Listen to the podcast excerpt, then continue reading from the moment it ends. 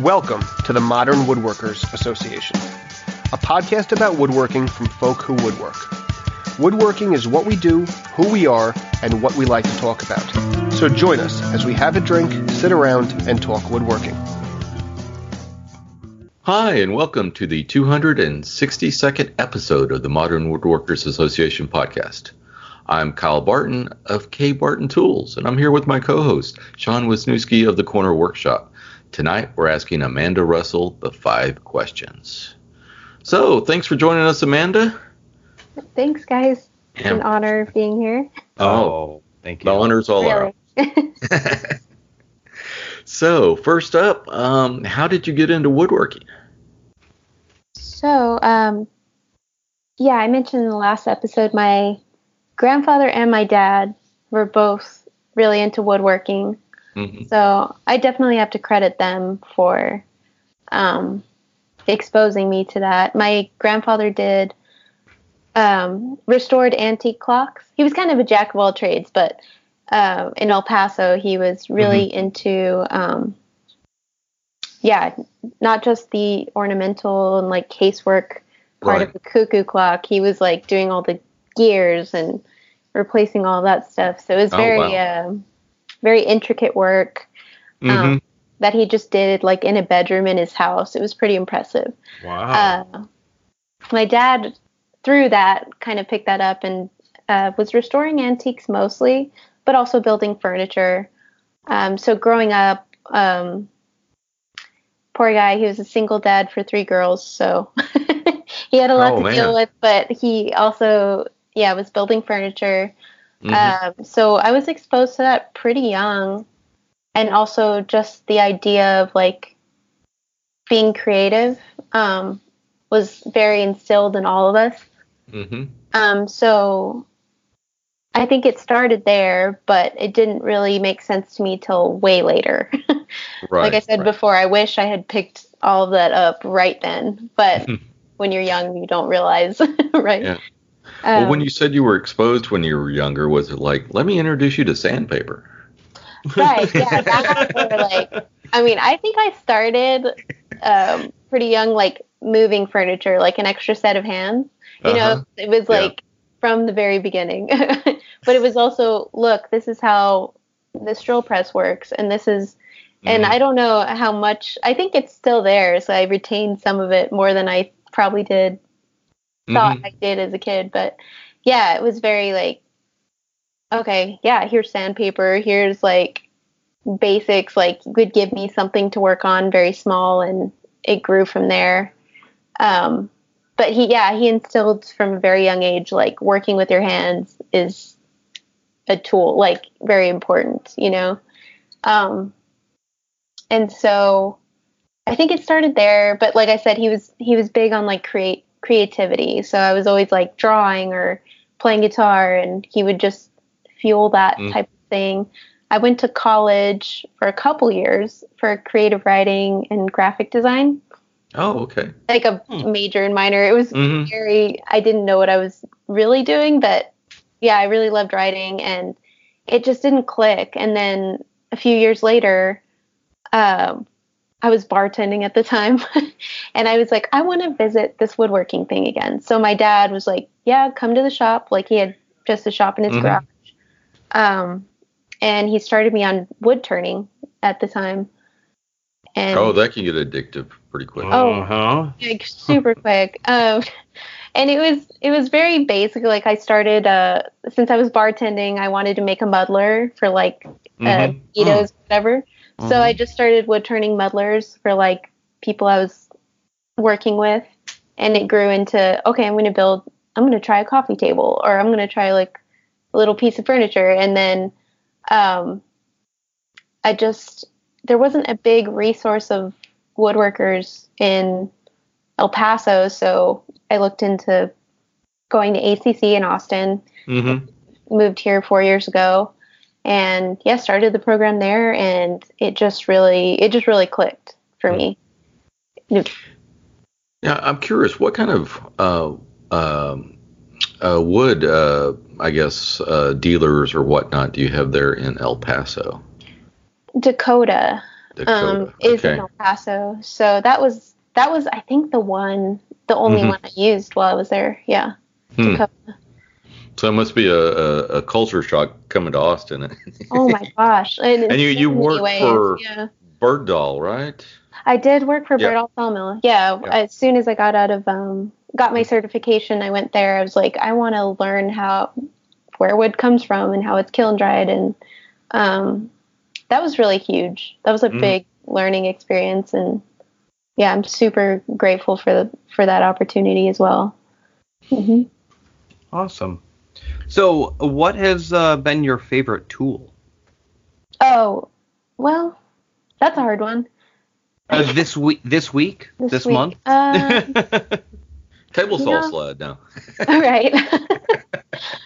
I have the uh, the Lie-Nielsen, the 60 and a half, the rabbet block plane. Oh yeah, that's I great. use that all the time. I think I use that more often than any other tool. So, um, at least hand tool. So I think Yeah. that's that's my favorite. But also just having a Lie-Nielsen tool um, makes Mhm. everything kind of seem right. I don't know if I'm spoiled, but well, teaching too. I, I if you let somebody use that and they're like, I have a sharp plane that is just works really well. You can just Mm. see that like light their eyes kind of light up and hmm that's yeah i love that tool i use that really often Yeah, I think that's what they say, and it is true that uh, that's one of the great things about taking woodworking classes is experiencing things like that. If you're alone in your shop, you may not actually know what a sharp, sharp plane feels like, and Oh, you yeah. go somewhere, and yeah, it's just like, whoa, yes, this is how it should have performed, and hear hear about that all the time. So that's fantastic. Um, so um, I think you might have answered this, um, but uh, the next question was, who has influenced you the most? So aside from your grandfather and your dad, who who would you uh, say has influenced you the most in your woodworking? uh, definitely phil uh, philip morley Mm-hmm. um, i mean that's i guess it's just working with him as often and i mentioned this before as well um, just kind of seeing the process um, Mhm. Like I said, I guess I, I'm pretty. I feel like I'm new at this. I've been doing it a while, but um, still learning so much and um, getting to sort of work under somebody that is willing to be so open about the thought process he's going through and um, design wise, like it's I. I I have a hard time separating myself from that. When I start drawing, I'm like, am I drawing? Am I like creating a Philip Morley piece or something that would look like, you know? I have to kind of like, wait a minute. It, it's just, yeah, it just kind of worked out really perfectly for me. And um, yeah, I mean, I met him when I was still in school at ACC, um, and he's just been huge in not only the woodworking aspect, but the teaching, teaching woodworking aspect. So, Yeah. um, Yeah, and he has such Yeah. a great story. If uh, y'all hadn't heard uh, Philip talk about about how he got into woodworking, uh, go go to some of uh, their podcasts that they have, and uh, he's, he talks about it in several of them, and it's just it's a fascinating story. yeah, it's really great. Yeah, yeah. But he's yeah, he's like just a super. The amount of humility that guy has, and just his approach to everything is, um, has just been super impressive to me. And like, um, like I said, I'm a sponge right now, but like just trying to absorb information. But he's just an open book as far as like techniques and even when it comes to like how do you do a quote on furniture because i've never you know i don't know how to do that he's just completely an open book has been Mhm. huge and huge in like moving me forward in this in this journey right, Hmm. right. Yeah, yeah. He he he is great. He is great. So Pretty Um, cool. So, uh, I take the uh, next one. What what has been your biggest stumbling block? And now you've already mentioned time management, so maybe that or something possibly else. that um i think and this might tie into another question but um designing i think is tough as a person who is exposed to like I love Instagram, but at the same time, it, it's hard to separate if you're just over processed on information and and visual like Mm-hmm. visually what design is. I feel for me, it's always hard to just go, okay, and that ties into time management, but okay, I need to separate myself from that and sort of dedicate this time to just um, draw and get my own ideas out there. I always Mhm. feel like I'm going back and I'm like, did I see that somewhere or am I coming up with this organically? I know nothing's completely organic, but um, that's a huge thing for me is is going back and just kind of letting that design process happen or letting that creative flow kind of go without restricting or checking myself. I just kind of need to let that be organic and go move forward without um, limiting that too soon. Exactly, exactly. Yeah, I mean that's such a creative thing. I mean, it, and everyone everyone has their own way of going through it. I'm I'm terrible at designing Uh, original ideas. I mean, Mhm. give me give me guidance and I'm fine. But like just completely off the cuff, I, Yeah. nothing good's nothing good's coming of that. Right. Well, in our, in our last podcast, and I would recommend this, I mentioned uh, that uh, article by Chris Schwarz on the blog, on his Lost Art Press blog, uh, Furniture in the Water. He goes into a lot of those details about designing and um, how one artist will influence another, and, you know, can you really say something's unique anymore? You know, because everybody builds upon everybody else. So Mm-hmm. it's Mhm. It, it- it's a good article. I recommend it. Uh, that's why I said it's one of the one of the best written blog posts he's hadn't had uh, in uh, in a while, and he writes writes fantastically. But just uh, all the stuff I didn't know about, I think is what really intrigued me. But I'd recommend that too because it, it's definitely about design as well as um, other topics. But yeah, it's pretty cool. Awesome. So, Yeah. uh, so last question. So, how has the internet influenced your work? You mentioned uh, a while ago about Instagram. Yeah, I mean that's um it's a great resource. Like I- Mm-hmm. I mean, I don't I don't know, I grew up with the internet, which is it's hard to say. Oh, you're Exactly one of those people. Yes. Okay. You didn't have to have fight that, through. right?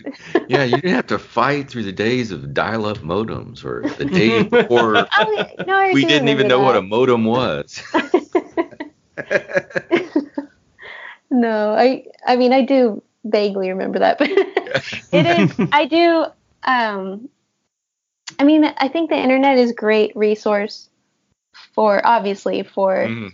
I mean I pull up Instagram and it's just picture after picture of um woodworking. You know I've kind of you can curate that how you Yeah. how you like you know? Um it, it's been huge. I wish and and also a, a good resource for the business aspect of it um which I'm just not I have no idea. I, I do an Etsy and I'm still kind of playing a guessing game at how that works but um I, yeah I think Instagram is such a great platform right now for Mhm. anybody starting out um I mean the woodworking community here is so awesome like it's just a wealth of information and people are so open about it um I can talk to almost anybody here and they're willing to just, you know, there's no like withholding knowledge about anything. But I feel I feel like the woodworking community on Instagram is sort of the same way where, Mhm. you know, you can just kind of throw out, oh, this is how I do this. And there's not, you know, you don't have to feel I mean, today I just made a post about, oh, I messed this up, but you can fix it. And um, I feel like a lot of people are that way. It's just, it's, yeah, it's just a wealth of information. And I think that's helped me grow in a huge way. And I mean, Yeah. like you're doing your Etsy for the Windsor chair, it's things like that that make a huge difference. And you just put that out there and somebody can hugely benefit from that. I, it's a great resource. Yeah.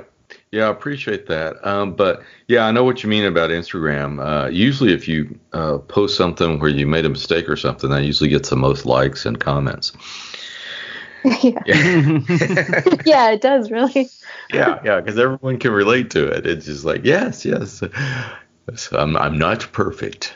yeah, and uh, yeah, so yeah, but uh, no, Instagram is great, and the community in general, I've found uh, all woodworkers um, wherever I go to are some of the nicest people.